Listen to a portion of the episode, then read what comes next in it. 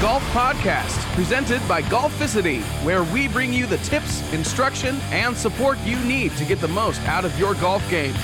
And now, your hosts, Frank and Mike. Hey guys, welcome back to the Golf Podcast. This is episode number 391. And today, Mike, we're going to talk about how to play that nippy little chip shot, that one that it, it hops and then it stops. I mean, it's a sexy shot. It is. If you could pull it off, It it's is sexy. But I think one thing that I've I've heard it described as I even heard uh, Rory demonstrating this, and he said it's a little bit a higher risk shot. Yeah.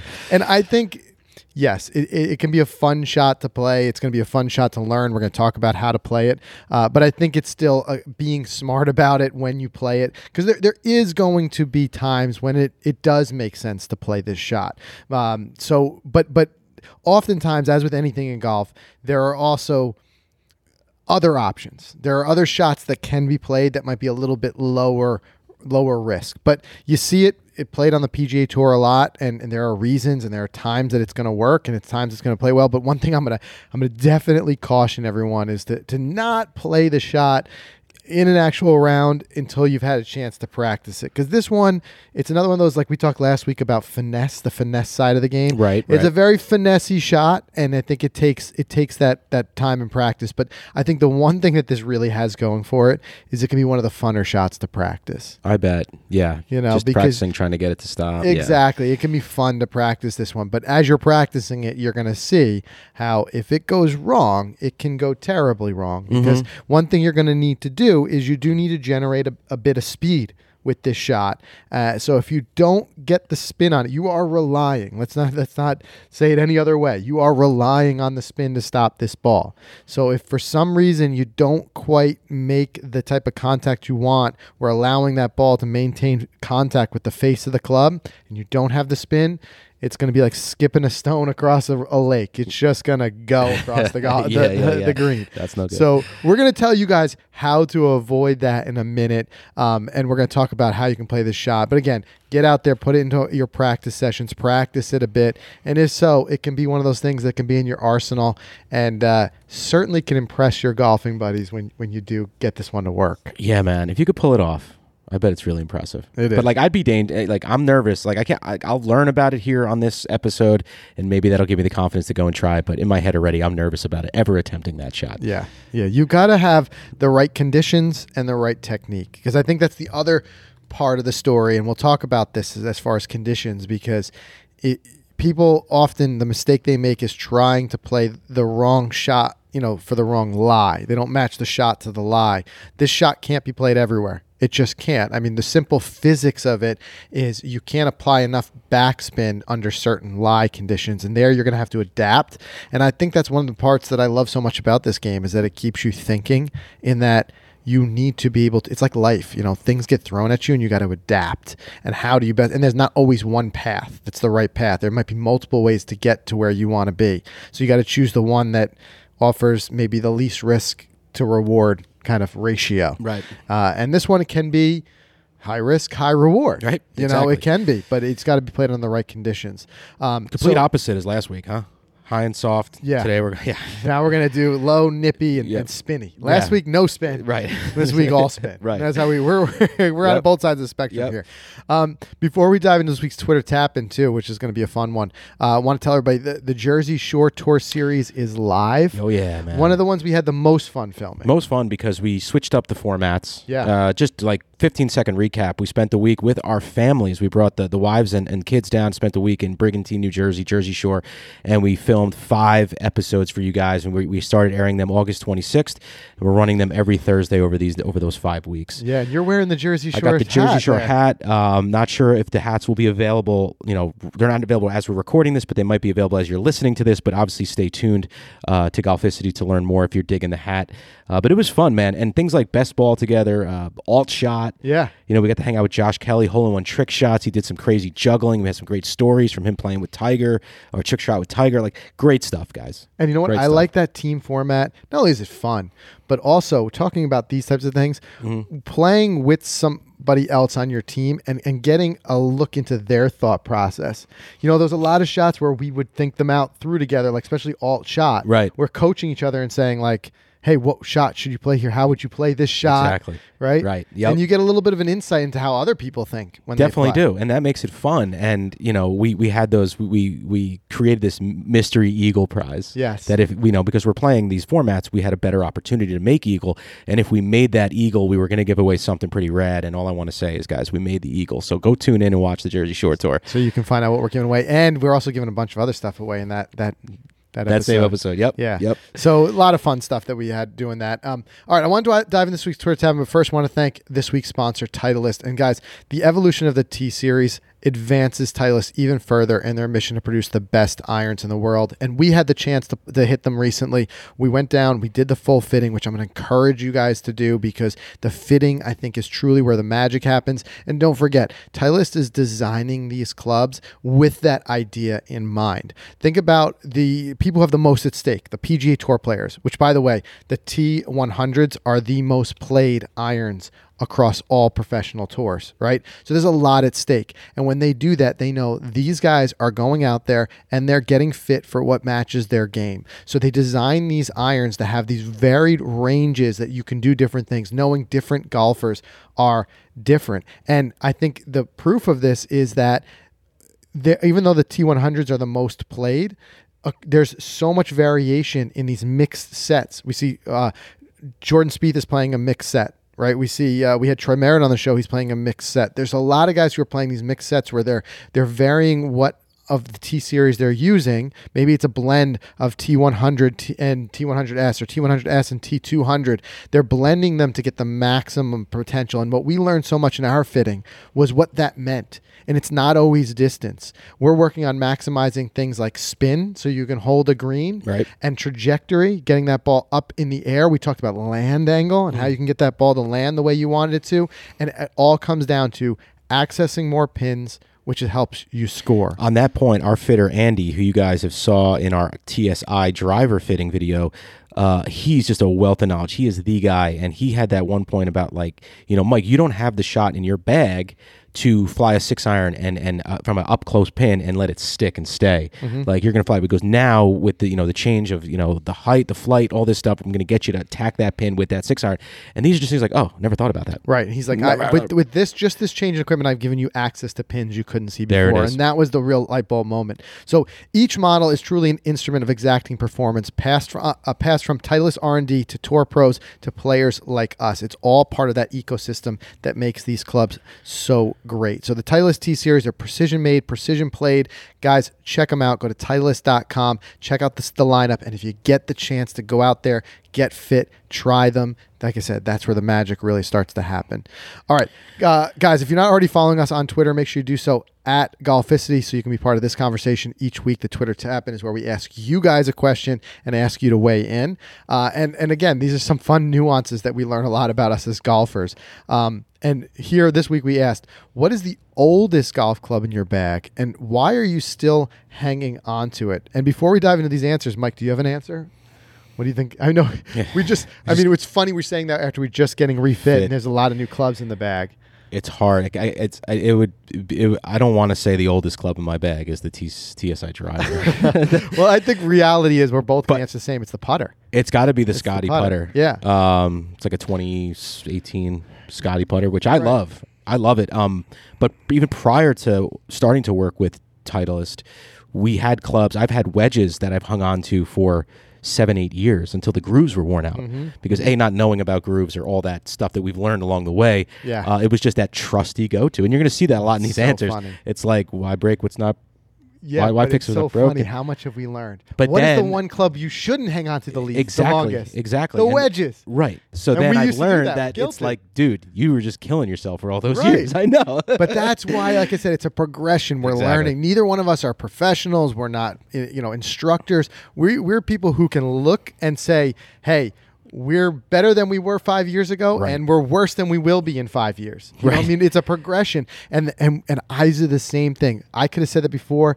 One of the oldest clubs that I had in my bag up until like two seasons ago was a wedge that I had from my high school days yeah Mhm. and and and it's like yeah we were in a lot of ways it was a familiarity and a comfort and and we talk about confidence being so important but there is a line where your club you will start to uh, lose performance. Right, and we did that at Manchester Lane with the groove the wear. test, right. We tested an old no and I could groove be wedge. confident all day. That club is so comfortable. I remember it. It's like an old friend, but it doesn't mean it's implying that it, it, it's imparting the same spin and and the way that club is designed to work that it used to. I was u- losing a lot. We put it on the TrackMan. I was losing a lot of spin out of it. Um, so funny enough, I mean. Think about it. Wedges are ones that they we hit them in the sand and deep rough. All these things that kind of wear on those grooves. And some of the better golfers we've played with, uh, I'm thinking Greg Angelillo Yeah. right? Unbelievable golfer, multiple time club champion at multiple courses, He just won an event.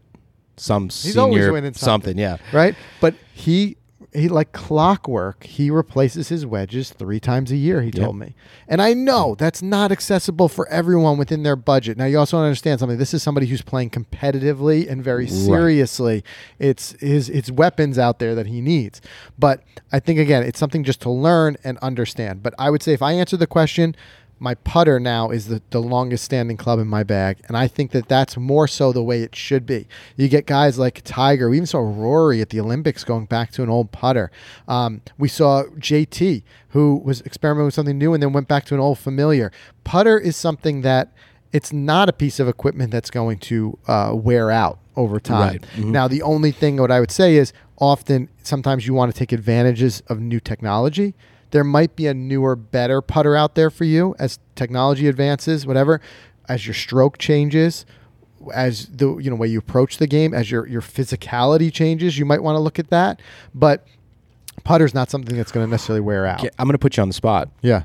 Would you be nervous to go through a putter fitting with the idea of losing that putter? Yeah, well, that's the thing. I have so much confidence in it, but I do like the idea of every once in a while, like I'm the type of guy, like I'm fine with paying for a fitting and not coming out of it with a new club. Okay. Because if it did nothing more than restore confidence, then fine. Like and I've that. done that. Mhm. I did that with uh, right, Kevin with Sprecher. Sprecher. Yeah. I did. I had the Scotty that I was really liking, and I still use it to practice with a little bit here. I put it up against head to head against the Bettinardi, and the Bettinardi just worked performed better for me. Mm-hmm. So I kept it in the bag. So I think it, you reassess it once in a while, but it's that it's the one club that that wear is not necessarily going to be an issue. Maybe be- regrip it yeah. once in a while. Probably your favorite it. golf purchase, though, right? The Betty. Yeah, I Yeah. think so. Yeah. I think so because it's just it's been it's been It's been good. It's been a staple Yep. in yeah, the it's been a bag. staple, right? Um, all right, so let's, take a look here. Ed to Tuesday he said I got the Tour Edge HP Series putter. It was like sixty bucks. It looks like a, a Spider knockoff, and it's awesome. Okay. there you go. Um, but there's some older ones in here. Uh, KG says my entire iron set black dot ping i twos. Wow, blast from the past. yeah. That that goes That back goes there. way back. And this is where too, like I said, irons similarly, not quite as much as wedges. They they could show a little bit of wear and, and a little bit of performance over time. However, I think more so there, you're okay playing irons for a few seasons. I think it's just where you want to reassess it is at some point, are you leaving gains on the table of equipment technology advances that come up and also changes in your swing. I think in an ideal situation, you get refit every couple of years. If it does nothing more than verify what you're playing is the best thing, fine. But as golfers, we change. We change whether we like to through lessons and improvement or we don't. Just aging, losing a little bit of mm-hmm. swing speed. You know, it could be forget the head of the iron, it could be the shaft. You know, we talked about this with Andy in our fitting. He said, you know, as we get older, sometimes we just need a little bit of changing the weighting. Forget the flex. Flex is one thing in itself. He said, uh, he goes, I can get a golfer, you know, with different flexes to play well. Goes, Yeah, where right. where really the the rubber meets the road is the weighting. Mm-hmm. So it should be changes in, in like I said, your physical makeup. You need to change that weighting by a couple of grams. Yeah, right. That can make a difference too. I've got to pick a fight here. Go ahead. Brock Blakely puts a photo of his Titleist 503H. He writes, My old driving iron. Now, Brock, I'm going to challenge you to go hit that new, new driving iron Yeah. from Titleist. And you're going to see the difference. I'm telling you, I know we're going to drive this thing home about getting fit. But if you're gaming this thing from way back and you love it, you need to go try the driving irons that we just tested from Titleist. Oh the U505. U ti- five oh five man. I Go love it. check it out, man. And we could fight. We could fight it out in DMs, man. Hit me up if you, if you think I'm wrong. If you're gonna, you know, use this forever, just go try it out. And if you do, I want to know the results. Yeah. Hey, listen, I, I, oh, there's something to be said for old reliable. But like I said, you look at this club from Just dispersion, 25, maybe. 30 years Yep. ago. The technology, even just in the materials that go into it and the, the quality of the tungsten or the steel or whatever the, the makeup of the club, uh, you, you, you're almost guaranteed to have a little bit of a more forgiving, you know, sweet spot. Um, another old one here, and this one this one brings back memories for me, man. Uh, Mario Price. He said this is the TM Firesole, TaylorMade Firesole with the burner bubble shaft. It's a seven wood. Love this club. It's a great fairway finder. I'll never get rid of it. and you know what? I'll tell you what. Fine, you're hitting that ball, that club well. This is another one of those examples. This is a club that's not going to wear out. You're not really worried about grooves necessarily on a seven on a seven wood. But it, why I'm laughing is I played the same club back in high school. I loved my seven wood. I would hit it on those longer par threes and be Mm-hmm. able to get the ball up and, and land it. You don't see many seven woods anymore now with with the the hybrids and things like You that. right. But I tell you what, they do still exist, and and I I used to play that, and that I remember the bubble shaft. And I still see them pop up once in a while. People hitting them on social, and I, I it's just too funny. And I think mine are somewhere. I don't think I, I, I don't think I ever let those go. The old bubble shaft. Yeah, bubble you had a special place in your heart for those Yeah, bubbles. I had Yeah. one. I had a driver as a hand me down from my father that was the original bubble, and then I got the bubble two in my my seven wood and irons at some point. But that's just too funny. Um, but then other ones. Uh, Clay Ogilvy says my Odyssey putter. It's a give. It was It given to me, but it works. Here's an. Yep. Sorry to cut you off. that's it. I mean, putter. If it works, it works. It works. Carter Moss. Did you read that one? I'm sorry. Still have the Golden Bear Bear Claw. No, 52 degree in the bag. Club is well over 20 years old. 20 year. It's my go-to club around the green, and it's never failed me. Why change what's not broken? I'm gonna I'm gonna top that right now. Go for it. Because Mark and I I can't pronounce Mark's last name. Nosages, something like Yeah. that. He says, "My ping putter. My dad bought it around 1960. I've used it since he passed away, and I inherited his clubs. Uh, that's cool. wow. Hey, there's sometimes there's something to say that it's more of the game More, than yeah, just the yeah. latest and greatest equipment. You know, Right. being out there playing with that, using it as a memory, remembering your father, but Right. also, you know, like I said, a, a putter putter technology does very much improve and they get more forgiving and they, they're able to put better roll on the ball, but it doesn't physically wear out. I mean, you could play with a club as old as the 60s. Yeah, you definitely could. Yeah. So um, there's a lot of great answers here. I, I appreciate everybody who weighed in. I mean, I'm seeing 2004 Callaway B- Big Bertha, a um, lot of lot of older clubs in here, and there's, there's different reasons. Some of you just love them. You know what? By all means, guys, if you love them, keep hitting them. That's it. Like I said, my only nudge would be every once in a while, check out some new stuff. Make sure you're not leaving something on the table because your new favorite club that might be in your bag for the next decade might be sitting out there waiting Yeah. for you somewhere. You know, it'd be pretty hysterical if we just staged a video where, like, we sent you out as the single with a threesome, and all you had was hickory clubs. you didn't say anything. Right. You were just like, you shook hands. Hey guys, how you doing? I'm Frank. yeah, yeah. He just played. He just crushed it. Big hickory guy. Big hickory guy. That's funny. Oh, well, we are going to play with hickory clubs again soon. Yes, we are. We did it once, and it was a, it was a fun experience. It Mm-hmm. t- teaches you a lot about equipment. And tempo. Yeah, we're going to do that one again. But let's do a word from our sponsors. Then we're going to talk about how to hit this nippy chip shot. All right, we want to thank FootJoy. FootJoy sets the standard for golf shoe performance and style. And in 2021, with the all new Premier Series, uh, they brought these inspired golf shoes that were supercharged for today's game. I mean, these were designed in collaboration with the world's best players like Justin Thomas, Adam Scott, and Max Homa.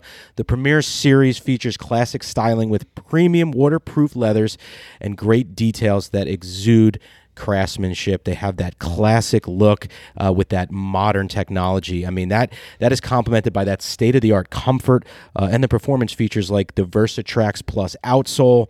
Uh, you can learn more about these shoes and everything about the Premier Series at FootJoy.com. You guys will not be disappointed in these.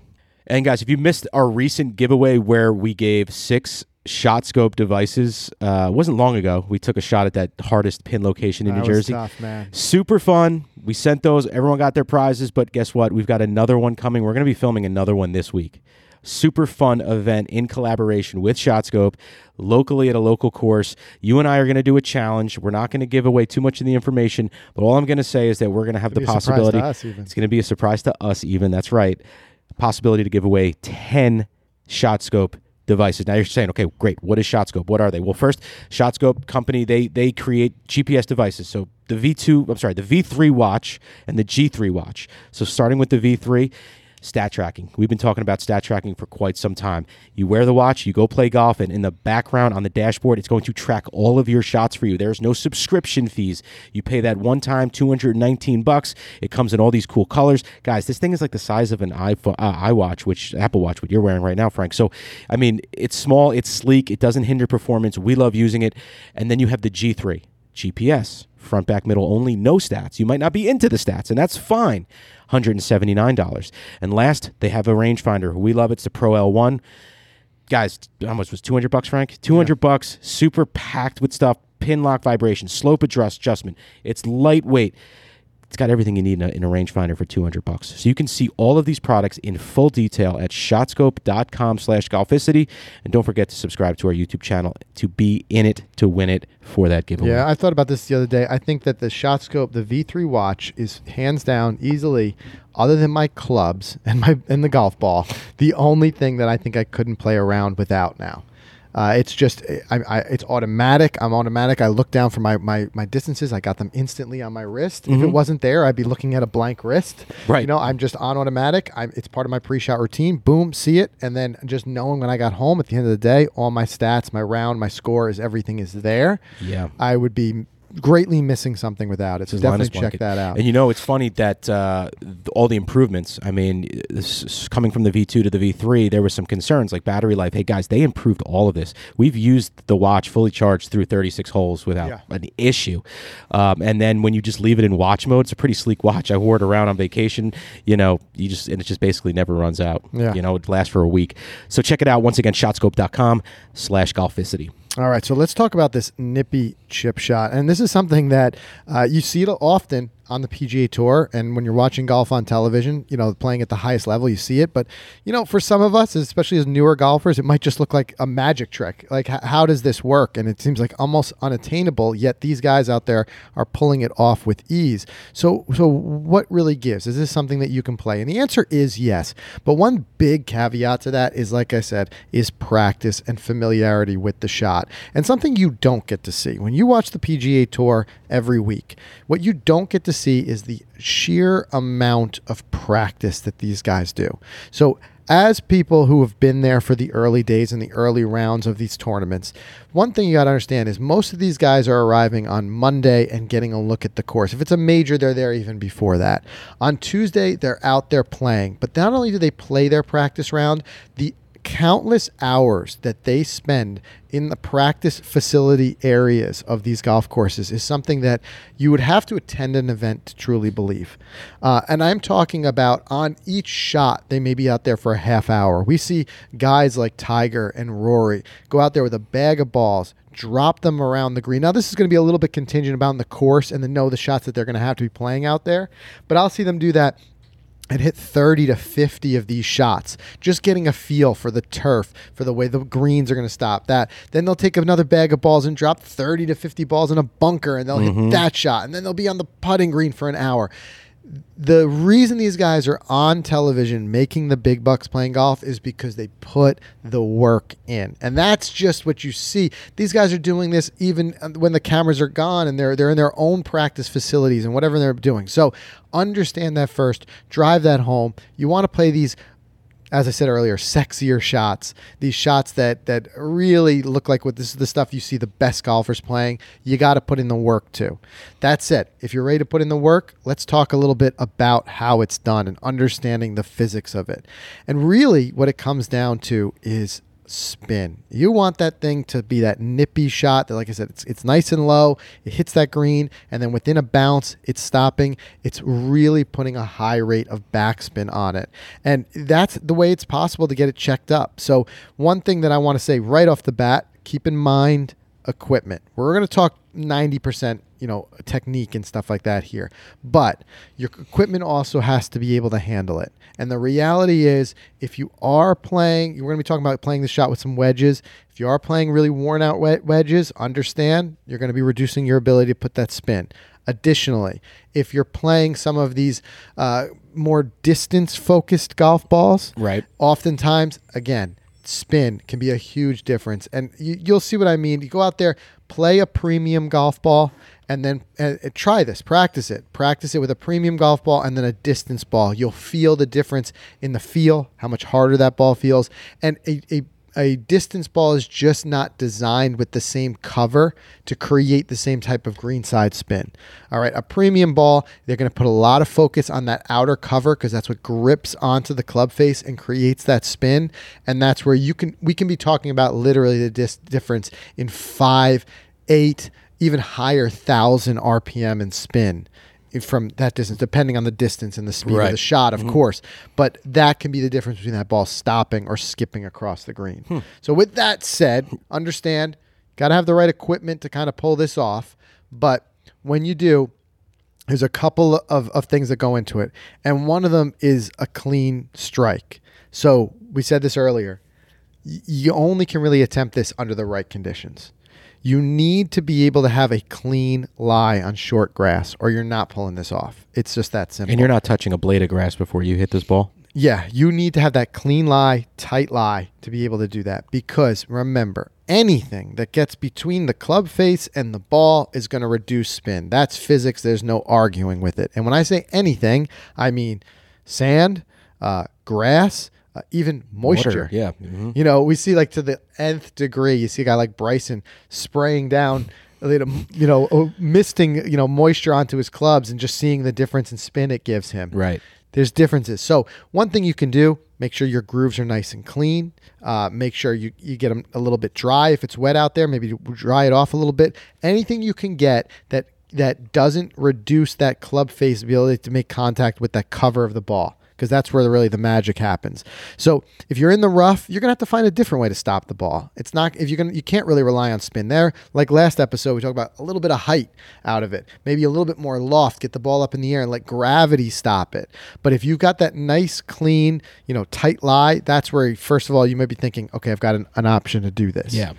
Um, the second thing is that downward impact. Now, again, last week we talked about the opposite when we were throwing that sand up on the green and we're just kind of like flopping under it. Here, we really need to make that downward impact because what we want to happen, it happens in a split second. It's not even visible to the eye, but you want to have where that club face is coming down and that, that ball is riding up the club face. That contact with the club face, that riding up the club face is what creates that backspin that we need to stop this ball. So you really need to make sure that your that club is coming slightly downward arc when it reaches impact. This is where that bottom of the swing we talk about is actually ahead of the ball. So the ball, so your your your your club comes down, it makes contact with the ball, it still goes down, and then it, then it makes contact with the with the turf. So that's going to be another important thing. And the last aspect of it is going to be speed. Um, and, and this is pr- probably the, the least understood aspect of it. Um, and it's why a lot of us struggle with it. But you really, you know, hitting the shot softly is really not an option. That doesn't mean taking a huge hack at it, but you do have to have speed through it. I heard Tiger talking about this uh, recently in, in, you know, something he filmed before the injury. And he talked about what he's just really focused on is getting that club head through with speed. Again, not mind blowing, blazing, trying to hit a, a four iron to a mm. 220 pin Right. speed, but just maintaining speed. Where a lot of us, we lose the trust in it and we kind of decelerate or we hit it too soft. You, you need spin in order, you need speed in order to create spin. So it's more so just getting through that ball with a, a nice, consistent speed to it. And again, like we talked about last week, as much as we can try to describe it here, a little visual demonstration often helps. So we'll link to it in the show notes. Uh, we got a great little demonstration from Rory McIlroy where he talks about it. And he He makes it look so easy. He does make it look so easy, but he you see how he gets through that with But speed. but his demonstration of it kind of makes it also look easy. Like it makes me go, oh, okay, I think I could do this. Right. Well, that's what I'm saying. There's nothing in this that is out of your reach that without just a little bit of understanding and practice, you can't do it. You can do this. Um, it, it doesn't take, you know, a surgeon's level of hand eye coordination. Uh, it just takes a little bit of understanding and a little bit of a commitment to the shot. But I think when you see the guys like Rory who make it look effortless, it's because they're just so fluid. There's no nothing in it that's hesitant. They're not decelerating. They're not trying to play catch up and all of a sudden just you know smacking at the ball at the last minute. Mhm. They're just k- maintaining a nice consistent speed because they understand the physics, and the physics is they've got to have a nice clean downward strike with speed. Those are the three things: clean, clean uh, lie, downward impact, speed, through the ball, and you're going to be able to, to get Okay. that ball, you know, with that backspin that you want. So, how do you do it? So we got to talk about a little bit about again setup, and it's so funny because so many times what this comes down to is when it comes to executing these shots is setting yourself up in the right way to be able to make the shot. Um, so the first thing you want to do is stand a little bit taller. Um, you know, being able to stand tall and and, and you it, it helps give you that that posture that you need in order to have that nice downward strike. If you get too hunched over the ball, you get a chance that you're going to kind of scoop at it. Right, yep. You know what I mean? And in this case, we want to just have a nice tall posture. Still have a little bit of that knee flex, things like that. Look at Rory as a demonstration. He's standing nice and tall and just coming through and down onto that ball. Um, you can also turn, if this is for a righty, you can turn your left hander into a slightly weaker position. That's going to also help a little bit um, with, you know, getting that that position you need for that clean strike promotes that downward strike because like i said you really got to get a downward strike Yep. going here Yep.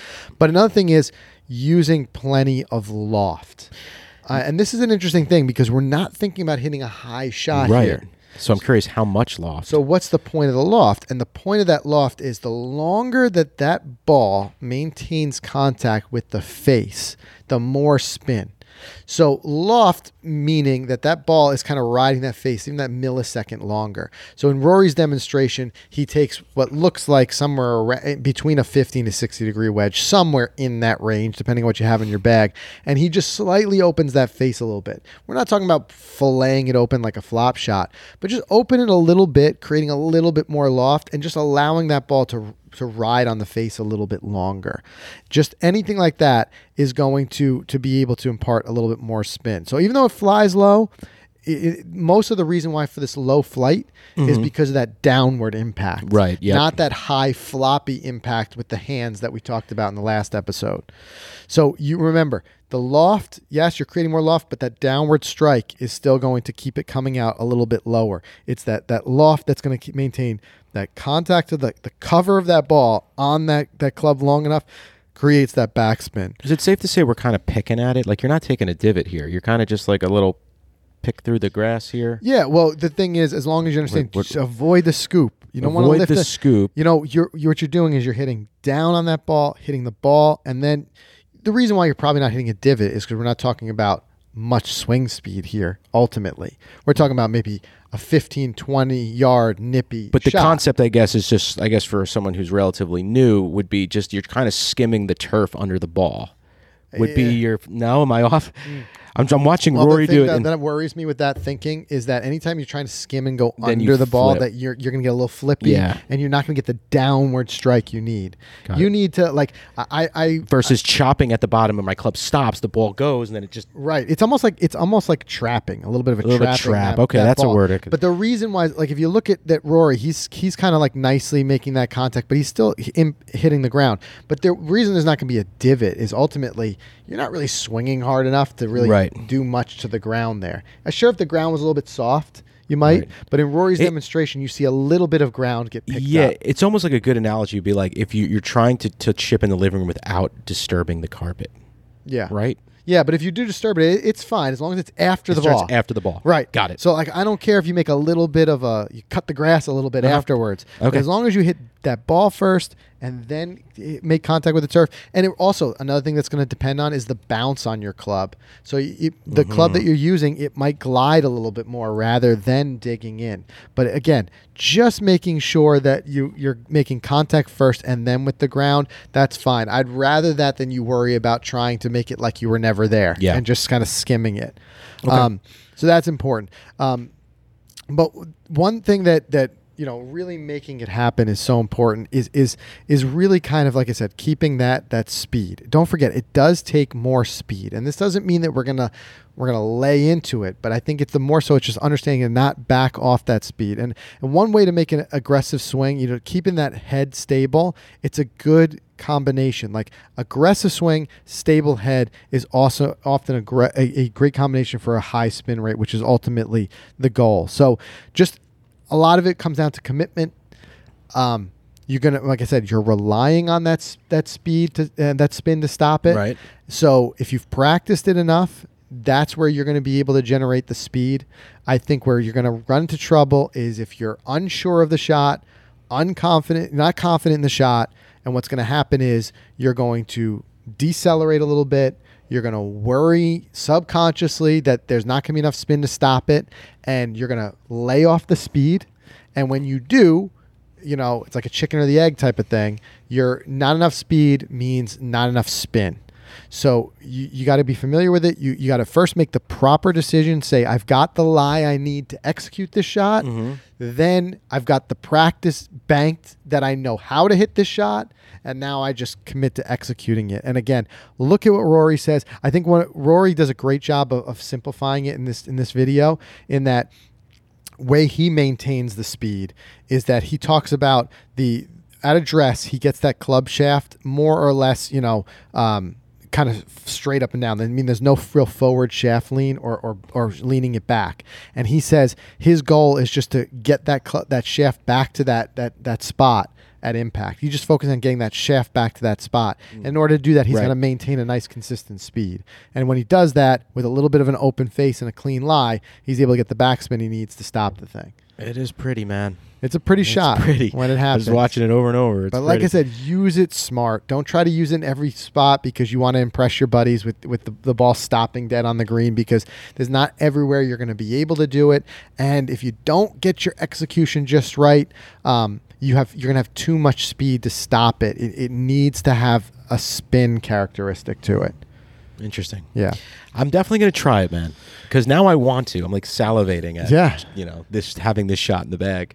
And look, it's something I can that- see where it could be helpful, though. And you know what? You can work on. It's one of those shots that you don't need. Like in the last Yeah. episode, a great practice facility. You could work in this at home. You can invest in a in a mat. Like there's a, there's some Yep. really realistic mm. feeling mats out there on Amazon for not that much money.